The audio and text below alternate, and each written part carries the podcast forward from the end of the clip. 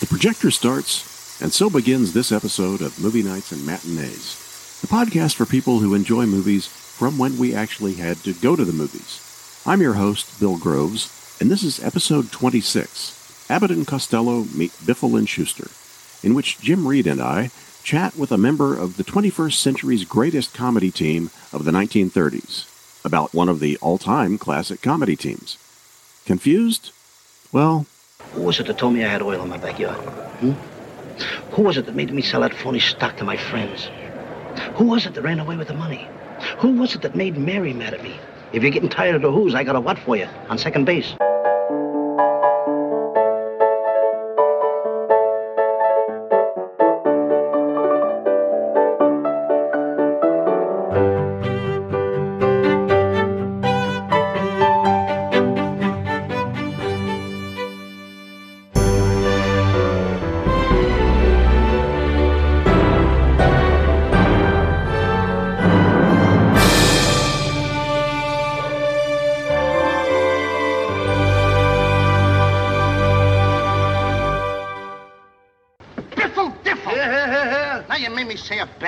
Keep those remarks to yourself.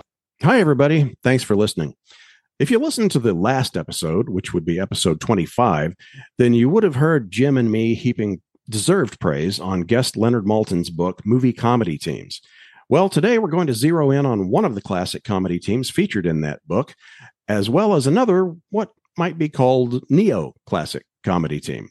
Joining us for that discussion is the co author of The Annotated Abbott and Costello, Nick Santa Maria.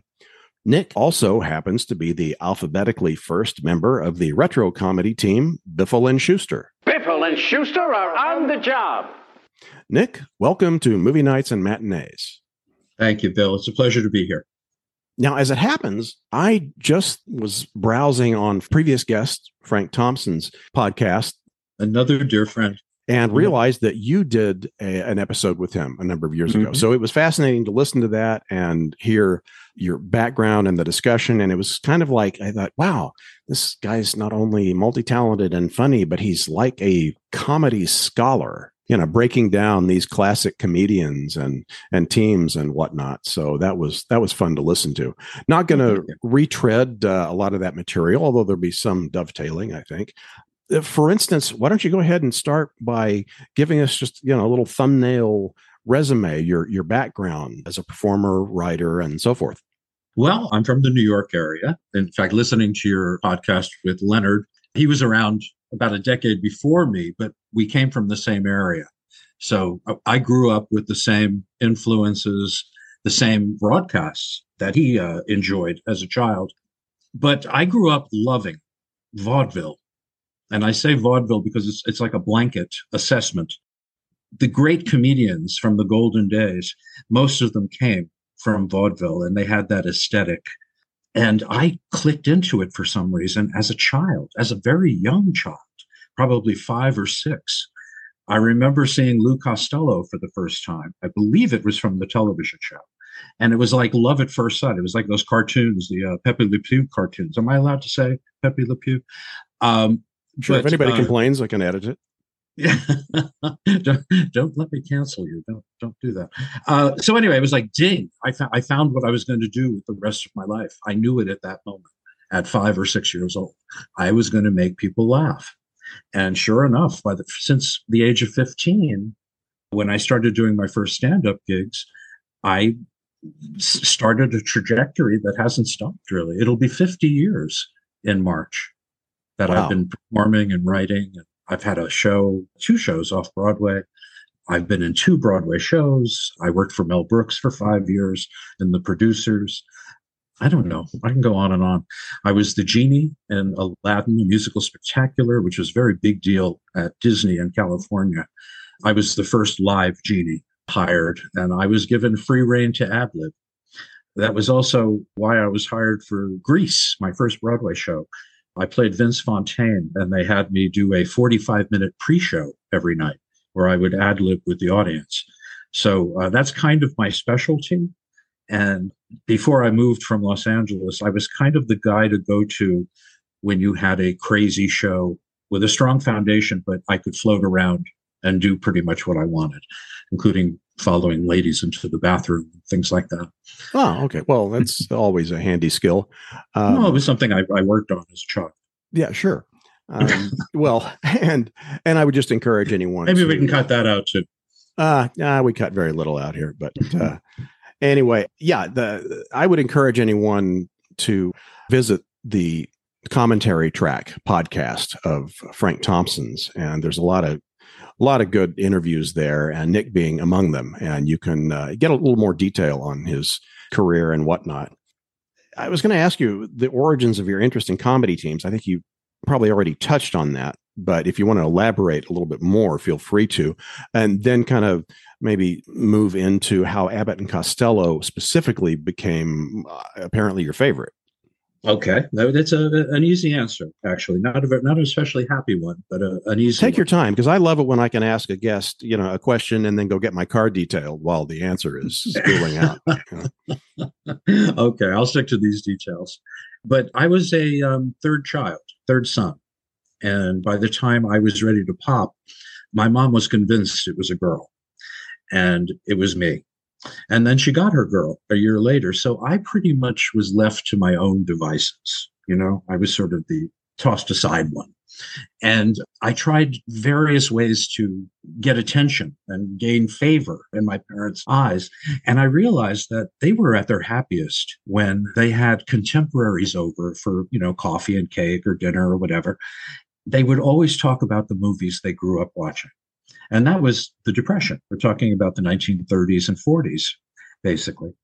And you heard them laugh and they would recount their favorite scenes and their favorite performers. So I got it in my little head that if I learned as much about this stuff as I possibly could, they would pay attention to me. You know, they would they would look at me like they looked at my brothers and my sister. Unfortunately, uh, being the lunatic that I am, I went a little too far. I looked at these, especially the comedians. They, they were the ones I was really drawn to. Just like Leonard, uh, Leonard Maltin said, uh, it was the comedians. They were like my best friends. Spending time with these, you know, with Abbott and Costello and Laurel and Hardy and the Marx Brothers. But Abbott and Costello were my first loves. And I have to say that in the New York area where I grew up, I was I was raised, I was born in Brooklyn, raised on Long Island. We had no shortage uh, movies like the Abbott and Costello films. We had their television show. We had Laurel and Hardy shorts after school, The Three Stooges, Our Gang. You know, you name it, we had it. And uh, we they had to fill a lot of time. So we had the benefit that the kids today don't have. I hate to sound like, you know, Burt Mustin, but um, we had the benefit of not having choices. We had seven channels. So we kind of said, okay, let's sit down and watch this black and white movie from 1936, you know, and we'd watch it and we'd realize, hey, this isn't bad. This is pretty good. So I feel that my generation is really the last to truly care about this stuff because that's where we came from. Seven well, channels. I, I, I, sorry, the, the, the Graham Chapman line comes to mind. Luxury luxury. Jim, Jim and I were in Tulsa. We had three channels, unless you yeah. counted NET, you know, later PBS. Oh my. Uh, well, you know, we had less than they have today. And I, I often explain to people who complain about this phenomenon that if you were a young person today and you had the choice of watching one of over a million choices we have now uh, with streaming, CGI and state of the art sound and wide picture and whatever, or a little square, black and white, scratchy old movie featuring people that have been dead for decades. What would you do? You would do what most kids do. So I, I say that in, you know, there'll always be a niche for this stuff, just like they they have for Sherlock Holmes and you know other things. Titanic. There are all these little niche groups that buy every product that comes out, every book. That's what will be left, and it's almost what it is now. I hate to say it, but it's true. Well, you know, if if you grew up in the '60s and '70s like we did, mm-hmm. um, even with our three channels, black and white films from the 30s and 40s were the staple on television. So we really had no choice but to get comfortable with it. That's the thing now is I find when I introduce younger people to really good black and white movies, and my my go to is always Laura. I always run. Oh, what a great Laura movie! They they love it, but the thing is, they don't give it a chance. They're not comfortable with that. So you know. Well, so many. They did a uh, a poll not too long ago, actually about ten years ago, and it was said that even adults, when they come upon a black and white picture, they go right past it they don't even stop to see what it is. So we are the last of a species that appreciate and love these films. Yeah. Oh, yeah. so you asked me about Abbott and Costello. They, so I did. They were, they were my first loves, and I, especially Lou Costello, who, let's face it, to we kids, he was another child. He was one of our pals, you know. Bud was the parent, Lou was the was the kid but he inspired me to the point where my mother thought I had something wrong with me. I'd be in the backyard practicing pratfalls like him, you know, and got pretty good at it too. Right, I got to use it a lot during stage work, especially. But uh, he was just it for me. I just thought he was hilarious. I think it helped that I was a chubby kid, an Italian family from the East Coast. This was all Lou too. He had all of that. So I immediately bonded with him. Eventually, the Marx Brothers showed up, and uh, that I must have been I don't know, probably seven or eight when they showed up, and that became a whole other thing. You know, Groucho became like a god, and uh, I'll never. Speaking of which, I'll never forget. My room was just one picture after another. I had obituaries hanging in my room.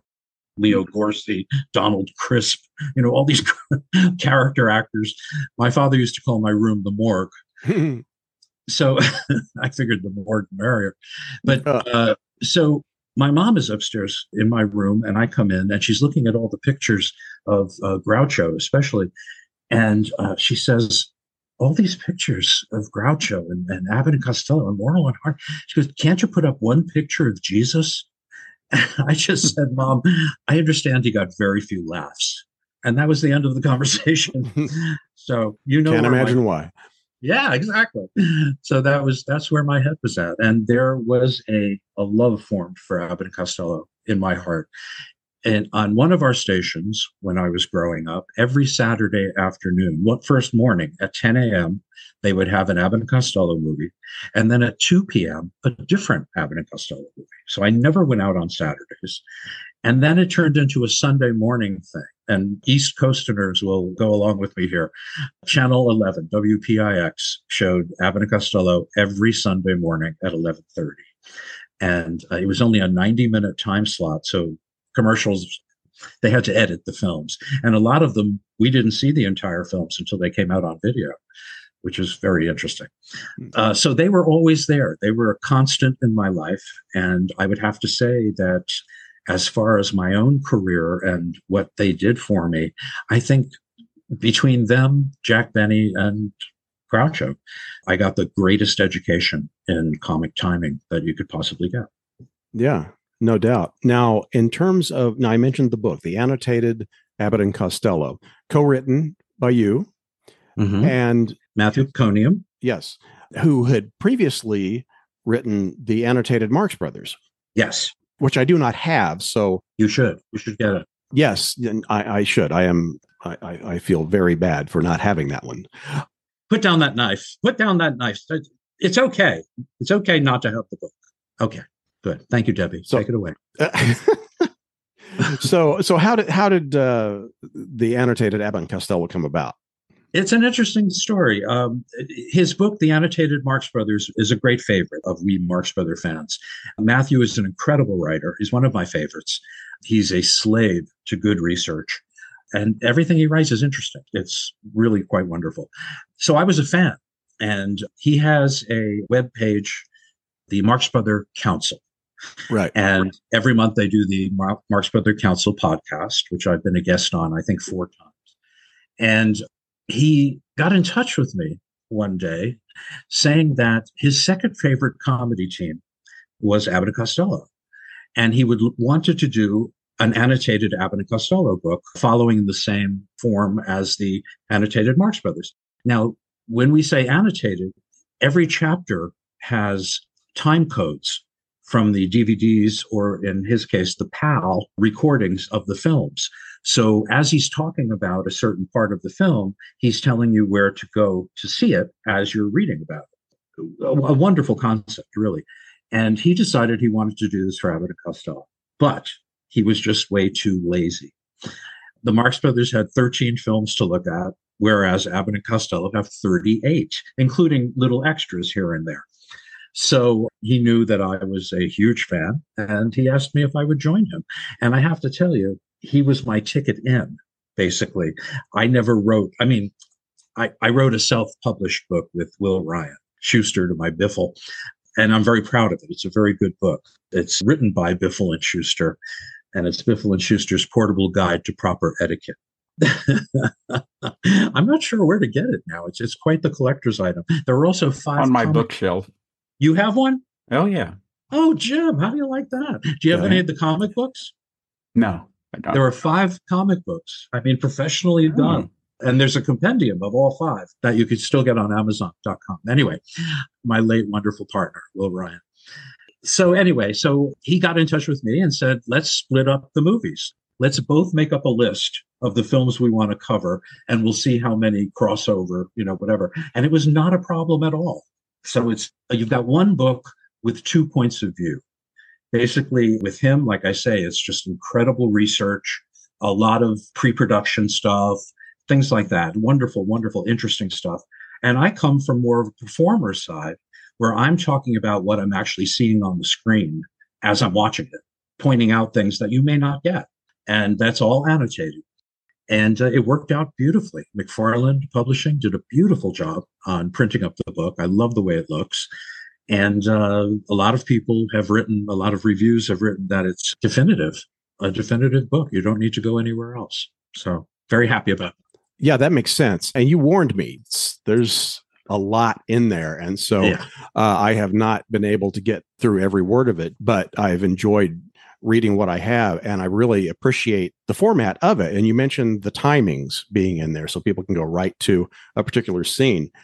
And I also appreciate the fact that, as you say, you divided them up so that you did the main profile on some of the films, Matthew did the main profile on others, but whichever one you didn't do, your co-writer had some notes at the end of his own perspective. Uh, Mhm. So I, I like that. And then at And the so back- did I on his, on his. yeah, uh, yeah. Well, that's right. Yeah, going both ways.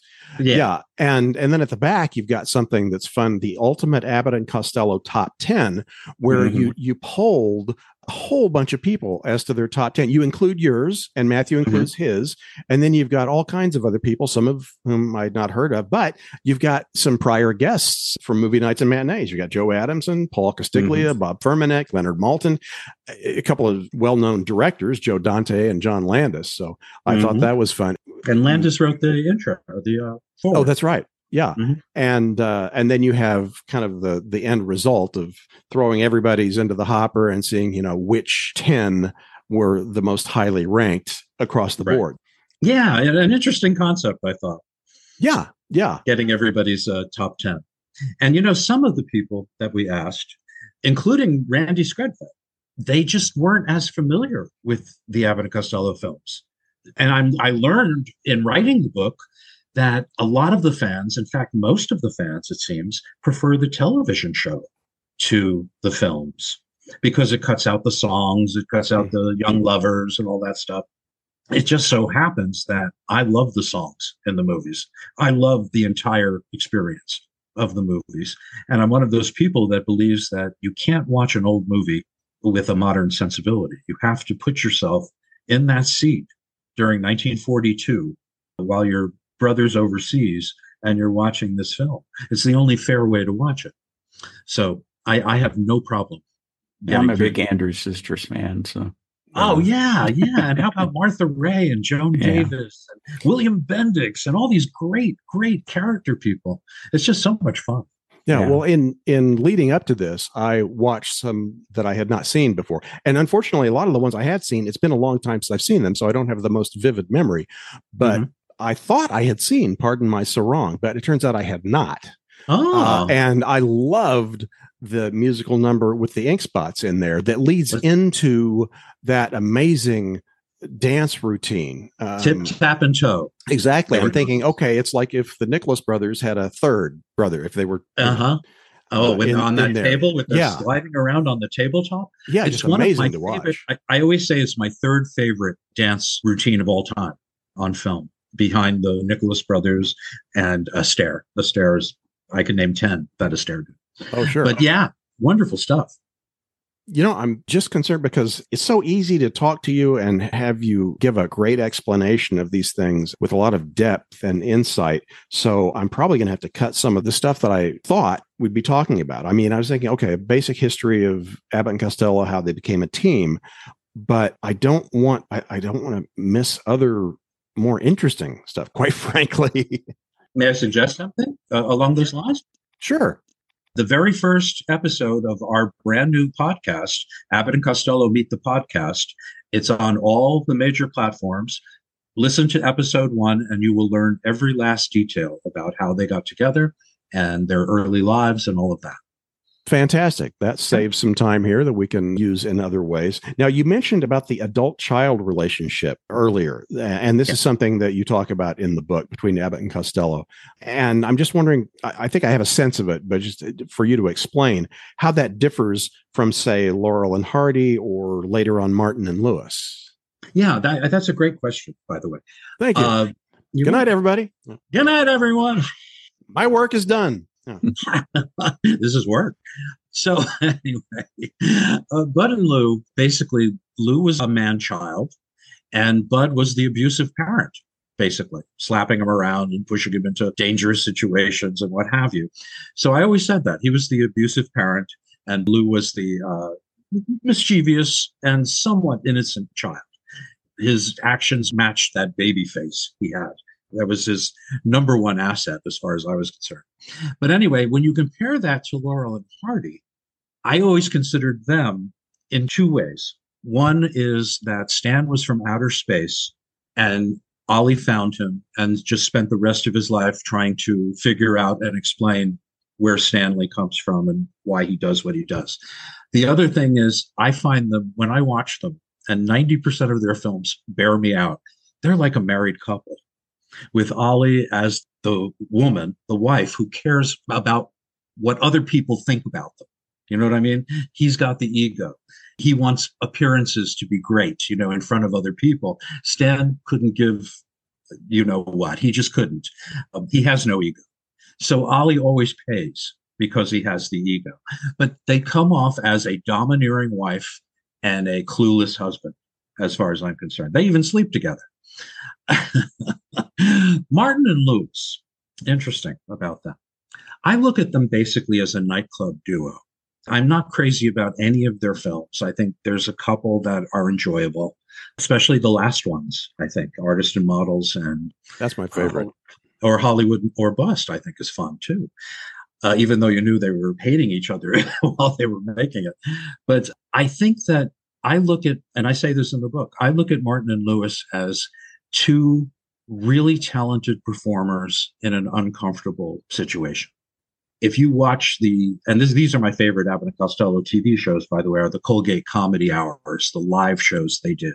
I like it. I like it much better than their filmed television show.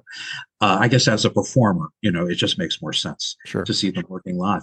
But Martin and Lewis, Dean during the sketches, unless he's like throwing the script away and just laughing along with Jerry, he looks uncomfortable. He's not Bud Abbott.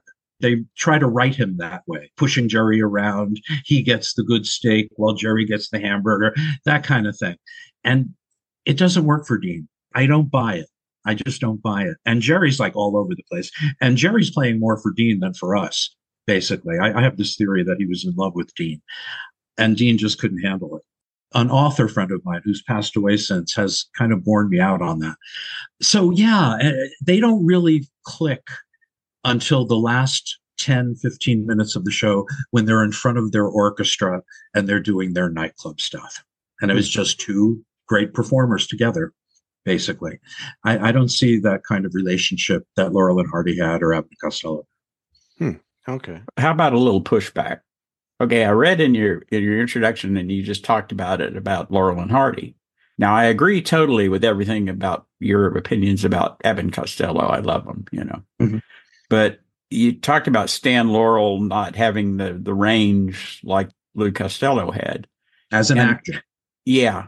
But the thing is, I don't think he ever had the opportunity to show that because he always played the same character.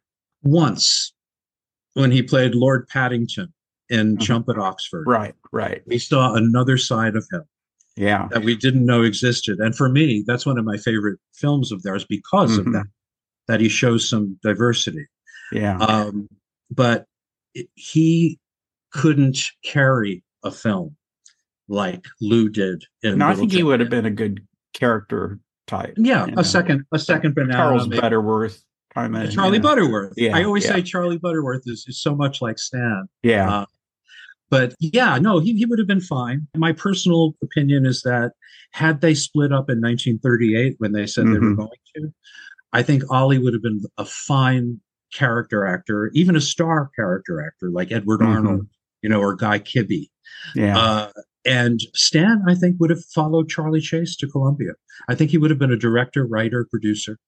I don't think he would have starred in the things. I think he would have gone behind the camera, which is what he was doing before Ollie. Would have been interesting to see when they retired in 1950 if he had done like uh, Bobby Clark and uh, Bert Wheeler and, you know, done television, done early television, you know. Yeah, yeah. I don't think he wanted to stray from what. Yeah. Think about this. He created, for the most part, he Yeah. created the most indelible comedy team in history. Uh, He didn't want to harm their legacy. Yeah. Yeah, yeah. That's why Yeah. he didn't do "It's a Mad, Mad, Mad, Mad World" when they asked Right. him. right. He didn't want the kids to see him that way. You know, Yeah. you got to you got to love him. You just got to love that guy. Well, it strikes me uh, maybe one reason for the the distinction between what Oliver Hardy might have done as a solo performer versus Stan is that the established Stan character, and maybe this was his preferred way of performing, was his character was reactive Mhm. as opposed to Ollie, who was an instigator of Yeah. situations and and dialogue and things like that. Right. He took care of the human stuff. You know, he took care mm-hmm. of having, he was the spokesperson.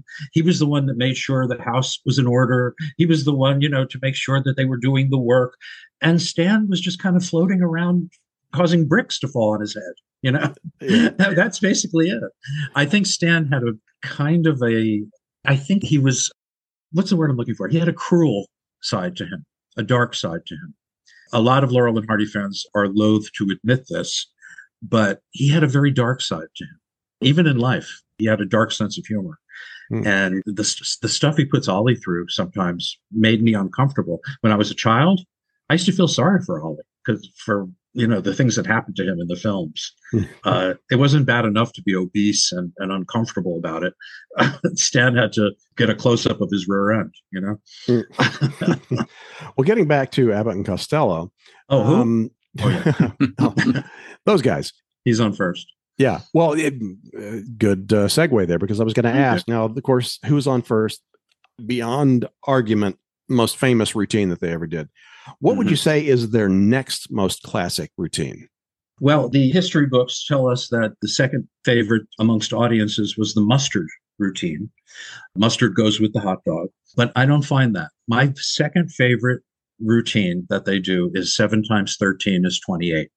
Or as I like, I re- refer to as the uh, the Abbott and Costello rent calculator. Well, there you go. Yeah, yeah. Uh, one of they- the uses. Yeah. they did it a lot. Biffle and Shooster even did their own version of it. And to me, I teach classes on show business and comedy and things like that. And whenever I showed this scene, seven times 13, the laughs came at the exact same point every time I showed it. So if somebody tells you that comedy isn't math, that it isn't science, you tell them wrong. Okay, because it is. it's all about timing and science. Well, okay. This prompts a question that I had in my mind, and this is not really even on my list, but I, I just feel like you're the person that I want to ask this of, and that is, I I think you and I are about the same age, and I find that I rarely actually laugh at comedy anymore. And I think it's just a matter of we've seen so many comedies, we've seen so many gags, heard so many jokes. We see them coming. And I think an integral part of effective comedy is the element of surprise. Mm-hmm. I mean, there are things that I see and I that will make me smile, that will make me chuckle, but it's extremely rare. Well, it's fairly rare for me to laugh out loud. It's extremely rare for me to see something that makes me double over laughing, gasping for air. Yeah, and it's usually when you get caught by surprise. Yeah. Yes. Yeah. Mhm. So Yeah. so I'm curious. What was what would you say was the last thing that caught you so off guard it just slayed you? this one I, I I actually write about it in the book, and it's from Pardon My Sarong, uh, which I've seen 177 times at least, and it's one of my favorites, by the way. And at one point, and this is you're you're going to think I'm nuts, but at one point, uh, Lou has to go up to the Temple of Doom to probably meet his death. And uh, it's a hero's goodbye. All the natives are out to say, you know, goodbye. None of them speak English. And Bud takes the opportunity at this point to pay him the dollar he owes him. Now, if that's not funny enough, Lou, this is why I love Lou Costello. Lou just starts going, Now you give me the dollar? I'm going up that thing and you're giving me the dollar now. And he turns to a native who clearly cannot understand what he's saying and starts explaining it to him.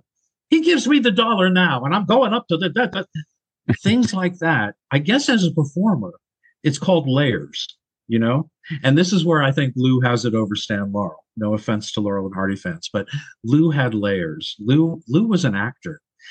One of my main points in the book, and you know, it's so funny. I just read a, a beautiful review from Leonard Maltin about the book, and he brings up the fact that I mentioned that their acting ability is what sold those routines. Those routines are ancient. They're ancient. They did them. Weber and Fields did them back in 1901 you know, and then in minstrel shows in the mid 1800s, they were doing them. So Abbott and Costello were doing like ancient material. How did they sell it? How did they make it work? It was because they were such great actors. Watch them during Who's on First. They both believe 110% what they're saying, both of them. And it wouldn't work any other way. There's a recording of Bud was sick and Lou did Who's on First with Sid Field, Sidney Fields from uh, the Abbott and Costello show. And it just doesn't cut it. And, and he's a wonderful burlesque performer and straight man, but it just didn't cut it. So uh, they were terrific actors and they made that nonsense material. We, they made us believe every word. The horse eats his fodder. Yeah. All right. Before we segue over to uh, Biffle and Shooster, uh, we've had so many teases of that so far. Uh, I just have to ask this: Which of the Abbott Costello films do you think most perfectly captures their comedy style? I, I, that's a very good question, and it's it's subtle uh, because you know my first thought is to say their best movie is Abbott and Costello Meet Frankenstein, which is my favorite, and won the best in our top ten contest as well. But I would say if you wanted to show a movie that represented the boys and one that I don't think anyone could be bored by or whatever, is Who Done It from 1942. When the microphone was turned on, 10,000 volts went through his body. I beg your pardon? He got 10,000 volts. That's enough to elect anybody. He should be president. No, not that kind. What kind? Bolts. That's what I said. He got 10,000. You know what volts are. They're what? That's right. What I say? Volts or watts. Well, go ahead and tell me. You just said it. I just asked you to tell me what I said. What I said? Volts or watts. Volts or what? Yes. I'm asking you what's volts. That's right. Don't try to twist me now. What are you talking about, a dialect? Watts, watts, watts. What's, what's, what's, what? Volts. What's volts? That's right. Well, go ahead and tell me. Well, that's it. What are volts? That's right. I'm asking you. Watts. What's our volts. What? That's right. Next thing you know, you'll be telling me what's on second base. Oh, now don't stop. That's enough. Don't stop I that. quit. this is before Lou's son passed away, so he's still very he's got that childlike energy. Bud is just Bud Bud is was never better actually, and Lou does a thing with Limburger cheese that just that's something that still makes me laugh till I cry. And there's no surprises. It's just so funny. And I still laugh out loud at who's on first. I can't hear it without laughing. Isn't that interesting?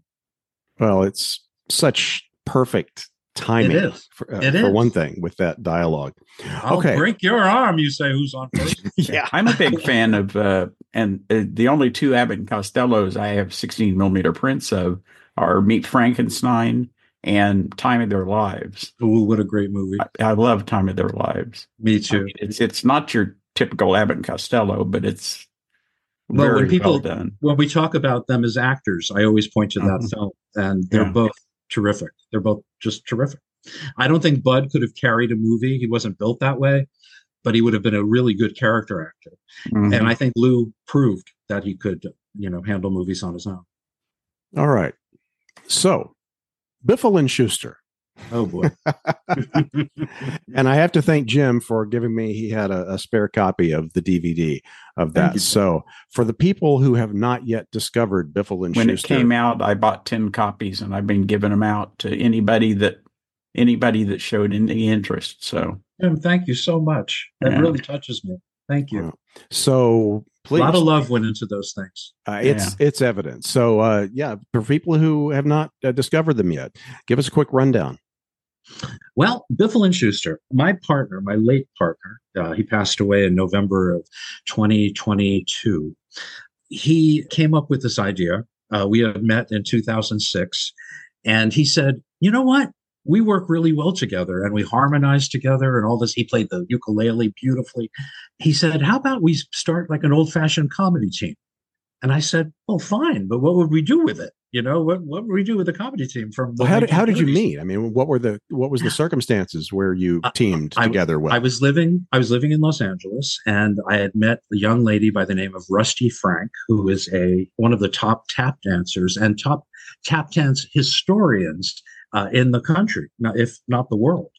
And I met her at a concert one night and we hit it off as friends. Uh, she invited me over one day and she said, I invited another friend over and I think you two would hit it off. And it was Will Ryan. That was 2006. And we were friends. We we were like that ever since. So he came up with the name Biffle and Shooster.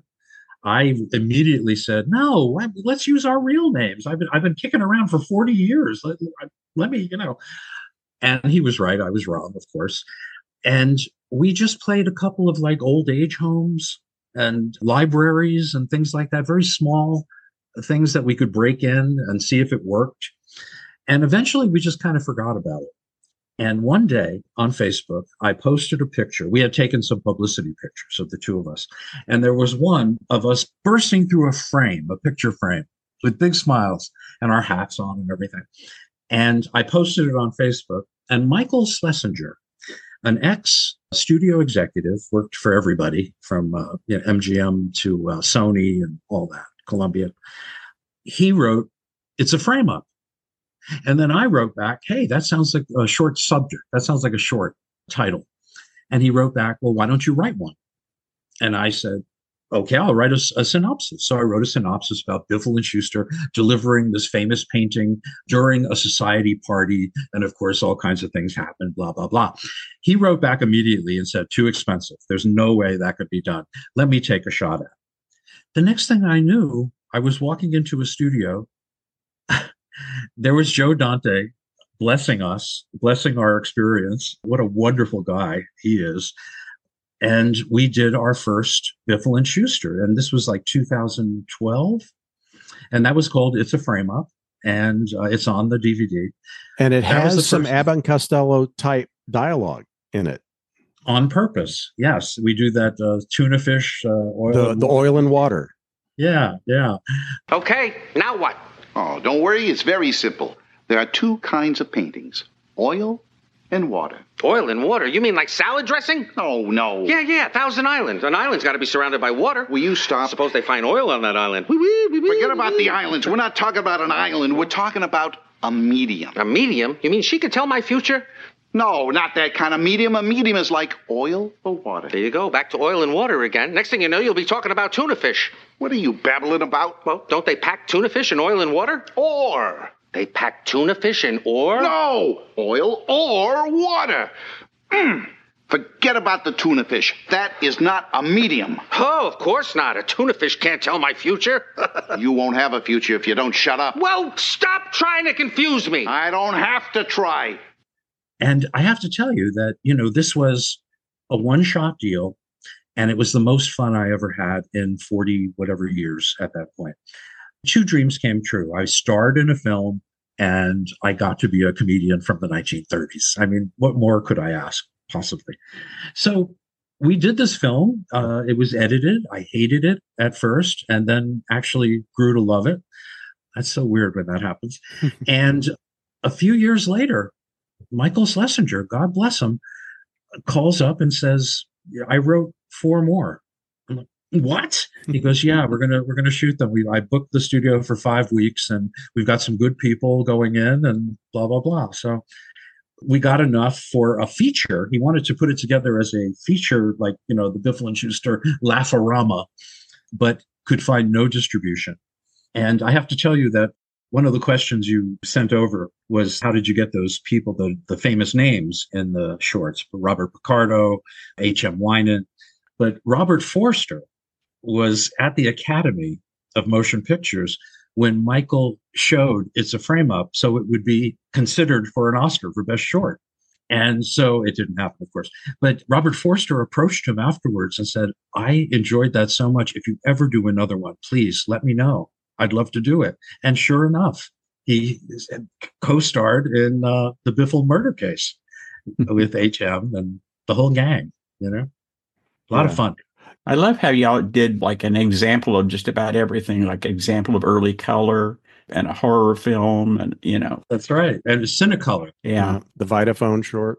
Yeah, a Vitaphone. The Cinecolor was actually they. It took them forever to get that down because yeah. that's a, a, specific look. You know, mm-hmm. For me, the the highlight of shooting the entire thing was getting to do slowly. I turn with the girls. that was a, an honor. Let me put it that way. That's terrible leaving you on your wedding night. Where were you honeymooning? Niagara Falls? Niagara Falls! Slowly I turn. Ooh. Step by step. Lady, what's the matter? Inch by inch. What are you, crazy? Oh, hey, watch the book. What are you, a judge? Oh, oh, oh, ow, oh, oh, hey! Oh, no, and no. That's what I'll do if I ever see him again. Yeah, that was the the short Schmoboat, and yes, that had I th- that was special to me because the setting is basically a, a series of musical acts taking place on a showboat, mm-hmm. and in the orchestra you've got Dean Mora at the keyboard, and yep. of course uh, I knew him from many visits to the Los Angeles the Silent Movie Theater, uh, mm-hmm. him performing yep. there, and also uh, one of the acts is Janet Klein, who yeah. I had also seen perform at the silent movie theater. So it was fun seeing them yeah, in that. That's where I met Rusty Frank. When we go back to the, the lady who introduced me to Will, I was at a Janet Klein concert. Ah, all mm-hmm. right. Well, let me ask you this. When you and Will were crafting the team, was there a particular team that you used as your principal model? Yeah, that's interesting. That's an interesting story. Uh, for me, they most resemble Abbott and Costello. And I know that has a lot to do with me because I'm very influenced by Lou. I became kind of known in Los in the Los Angeles area for doing a funny thing happened on the way to the forum. And every review I ever got was like, okay, we're looking at him and we're seeing Phil Silvers, we're seeing Zero Mostel, we're seeing Lou Costello, we're seeing you know, Harry Ritz, we're seeing, and it's the truth. I'm inspired by all of those people. Um, Did you um, play Pseudolus?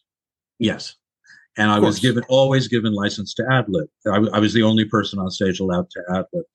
I come from a time there was a book by Max Wilk called The Great Broadway Clowns, and back in the 20s and 30s, they used to wrap entire shows around the talents of one or a team, one comedian or a comedy team. And they were free to do whatever they wanted. And I grew up, you know, reading about Groucho ad libbing and doing this. So I became known for doing those kind of things. And that was why I was hired to be the genie in Aladdin. And of course, Pseudolus is that way. My first Broadway show was that way. So uh, that was my specialty. So when we got down to deciding who was going to play straight and who was going to be comic, it kind of it fell to me kind of naturally. And I find it interesting that Will can be Bud Abbott like, and he does slap me, but he's also Oliver Hardy like. He has looks to the camera and he gives, mm, you know, the the noises and stuff. Uh, it's sort of a between the two of us, it's a conglomeration of, of just a lot of people. Yeah, and your in your performance as Biffle, I see a lot of Curly Howard, a lot of Lou Costello, Mm-hmm. and yet not so much that it prevents a unique hybrid of your Thank own you. persona from coming to the front. Don't forget the Leo Gorcey hat. and the, right, the turned up fedora, Yeah, my and pork pie. yeah, and one of the things I love too about the the way they're they're set up is each one of them has this. It's it's like they were released later by Blackhawk Films. There's an hmm. opening frame with a history. This was the eighth of 20 films that Biffle and Schuster did, released in such and such, and all that. That's so I, very I, clever. I love that. And they have fake credits utilizing well-known actors and comedy names. Uh, you know, writers, directors. Uh, James Parrott, Clyde Bruckman, and then you get the actors. Um, Ray McCarey. yeah. So uh, just the the presentation of it is just really cool, and uh, but also interesting too is that as authentic as the overall presentation is, you don't shy away from throwing in a little bit of uh, contemporary humor. just a little something here and there. Yeah. You the fellow in charge here? Yes, my name's Andrew Jackson. Andrew Jackson. Just like the president. Supposedly, we are distantly related. That won't save you if you're guilty. And who are these birds? This is the rest of my family. My niece, Glenda Jackson, my nephew, Samuel Jackson, my other niece, Kate Jackson, and her husband, Peter Jackson. There was one thing where I made a bathroom joke that I don't think they would have made back then. When they says, "Let's go to the laboratory," I don't have to go. It's you know, it's just I don't think they would have used that back then. There was another thing that was cut out. It's in the outtakes, and folks, there's more than two hours of outtakes. oh yeah, and they're so much fun. oh but, lots of uh, great extras on that disc. Oh, so he, Michael did such a great job on this this DVD. I can't I can't say it enough. And Kino Lorber, thank you for releasing it. But there's a outtake where I'm doing a scene behind the counter with Will, and a train was going by, and I used it. I, I grabbed my stomach and I went, ooh, you know, I made a, a like it was me, Mhm. and then I stopped the scene because I didn't think I should do that. It- they wouldn't do that back then, you know, a, a gas joke. But then again, I, I realized that they did back then. Yeah. Quite a few of them did. Well, Did- if it's before 1934. There you go, pre-code. Yeah, pre-code, right? yeah. Uh, So I have to ask this one now. uh, Something unique in Biffle and Shooster. I've never seen any other comedy team, but I pre- presume it probably has its roots in vaudeville. But I want to know: they have a standardized intro that they deliver when they're introduced. Who might we be? B-I-double-F-F-O Biffle. S-H-double-O-Ooster Shooster. Biffle and Shooster. Need we say more? So tell me about that. Where did that come from? Well, I can tell you that Will and I discussed the fact that Laurel and Hardy were always like, "This is my friend. Uh, my name is Oliver Norval Hardy. This is my friend, Mr. Laurel." It was always their, you know, grand introduction. Well, my partner Will, who probably wrote about eight thousand songs, one of the things he loved to do, and he always put it in his songs, was spell things out. If you listen to the song from "It's a Frame Up," he wrote that that has spelling. It has, you know, spelling out the words, and it all fits with the music. Well, that's one of the things he loved to do. And he came up with that whole introduction, B I F F L E. I I still don't know how to do it. I jumped in at the end. Biffle and Shooster. Need we say more? And that was it. That became their their thing. And now I have fans sending me fans and friends sending me T-shirts with our images on them, with "Need we say more?" you know, printed at the bottom. I have um, the Christmas ornaments with our our likenesses on them. These are from fans and friends. You know, it's just wonderful, just a wonderful thing. I'm glad it touched. So Uh, somebody's doing merch on you? Well, I guess it, um, they're not charging. They're they're just doing it out of out of the kindness of their hearts, and that's what Biffle and Shooster should be eliciting from people. Is Uh, which of those shorts do you regard as the best? That's another one I had trouble with because I have scenes from I think three different shorts that are my favorites. My favorite scene is with James Beard from Walking Dead, Deadwood, and uh, whatever. He was the captain in uh, in Schmobo. When we come to his office to announce that we're his new hosts. Hey, Skipper, America's favorite comedy team is here. Oh, the Marx Brothers. Send them right in. Aye, aye, sir. Here we are. It's us. How come there's only two of you? And where's the one with the phony mustache? Sir, we are not the Marx Brothers. You're not? Then who are you? Who are we? B-I-double-F-Iffle Biffle. S-H-double-O Ooster Shooster. Biffle and Shooster. Need we say more? Yeah, what are you doing here? We're your new show hosts. You two. Got the contract right here. Huh. Are you any good? Good, do you hear him? Good, we're colossal. Stupendous. Mediocre. And then some. The last job we had, we were so funny you could hear the laughter across the street. Really? What was playing across the street? Be a mutiny, I swear. This Hold it, hold it, hold it. That's my favorite scene in any of the shorts because to me it looks the most like an old movie and everybody's right on. Everybody's 100%. So I love that. I also love the kitchen scene with Trish Geiger where Biffle is cooking dinner with him, with her. In drag. That's another uh, one of my favorites. And uh, I love Slowly I Turn from Schmobo. So maybe Schmobo is my favorite. You know, that seems to have most of my favorite things. And What's my the- buddy is featured. You know, Will is featured singing uh, one of his songs, Sand, Right. which is really good. But it's probably like a, you know, which is your favorite kid kind of question. Yeah, it kind of is. It kind of Yeah. is. Yeah, yeah.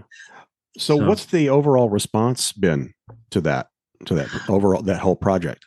Well, if you ask Michael Schlesinger, he'll tell you that uh, he spent three hundred and fifty-five thousand dollars on these shorts altogether, and he hasn't gotten a penny back. it's not a big money maker. It's a niche product, you know, and the people that love it love it. Like you, Jim, I have another friend who bought like 12 of them and she gave them out as Christmas gifts. People that love it truly love it and they know what we're trying to do. One of the people that wasn't crazy about it, I hate to say this, but Leonard Maltin, he enjoyed it. He saw what we were trying to do, but I think he was might have been just a little too close to that world, you know, Mm. to give it a Yeah. complete pass. But everybody else just they see the magic of it. They see the love that's in it. And if you love that kind of stuff, if you love those old comedians from the golden age, there's nothing to complain about. You know, it's all there. Yeah. Uh, so, what projects are you currently involved in? Well, you mentioned the new podcast, so we, we've covered that. yes. What else have you got going on? Well, um, other than the podcast, I'm writing a new book on my own. It's from Bonaventure Press, and it's uh, I hate to say this, but it's about movie comedy teams. Well, I don't know why you'd hate to say it. it uh, I mean, gr- granted, Leonard did the, the classic there, but I mean, I always felt like there there could be an update to that. Well, you know, more contemporary comedy teams that that have come along in other generations, or even some that he didn't quite cover, like Schilling and Lane, for instance. Right. Well, interesting. I, I have all their films on DVD, by the way. I just feel that Leonard's book is seminal. It is just, to me, it, like you guys, it started a lot with me. It, I was introduced to so much. And I credit, I told Leonard recently that you are mostly responsible for my love of this stuff. So, what I would like to make this is an update. Basically, I will give a an overview of career without getting too detailed. I just want it to be an overview. But then I put a personal opinion section. And that's where this is going to be a personal journey through the movie comedy teams, much like I did with the Abbott and Costello book. Some people called me out on my opinions, you know, because I used, I utilized my opinions. How dare the you? Truth, the truth of the matter is, the truth of the matter is, if you want facts, go to Google. You want facts? You know, go to Bing, go to whatever. It's all there. Go to Leonard's book. It's all there. You want my opinions and what I see as a performer of 50 years? Then you read what I have to say. See if you agree with me. You know? Well, you know, like what you said about how watching the uh, stuff on TV and when you were young, you know, it's kind of nice to read something where you find people with shared experiences. Absolutely, absolutely. Yeah. Do you guys know Frank Dello Stritto? Uh, Can't say I do. No, he's an excellent, excellent writer. He's written some great magazine articles, some books. He wrote a book that he sent me recently called "I Saw What I Saw When I Saw It." Now, we all know what that's from. It's from Abbott and Costello v. Frankenstein, and the book is basically what you just described, Jim. It's from someone who went through the same things we went through, and he just recounts it, and it's really quite delightful. He's a good writer. Well, we could go on forever on this because it's just it's so much fun we did. talking about this stuff. well, oh, okay. No, we're not going to get into the quantum stuff at this point, but um, in, in order to uh, you know tie a bow on this, I'm going to ask you the question that I ask. First uh, quantum and now string theory. Yes. Oh, bada bing. uh, the question I ask all my guests as we get to the, uh, I should say all our guests. I mean, after all, it's not like, you know, Jim's still here. Yeah. Um, and that is, what is your most memorable movie going experience? That's easy. When I was four years old, my father and mother took the entire family, including my baby sister, to see It's a Mad, Mad, Mad, Mad World. And it made such an impression on me that I, in a, in a couple of ways. Number one, I have a theory about our favorite films and our favorite film experiences. For me, they're tied to happy childhood experiences. I think that's why certain people love certain things almost obsessively because they were so tied to it as children. But anyway, if my father saw Jimmy Durante kick the bucket. He laughed throughout the entire film at that one gag.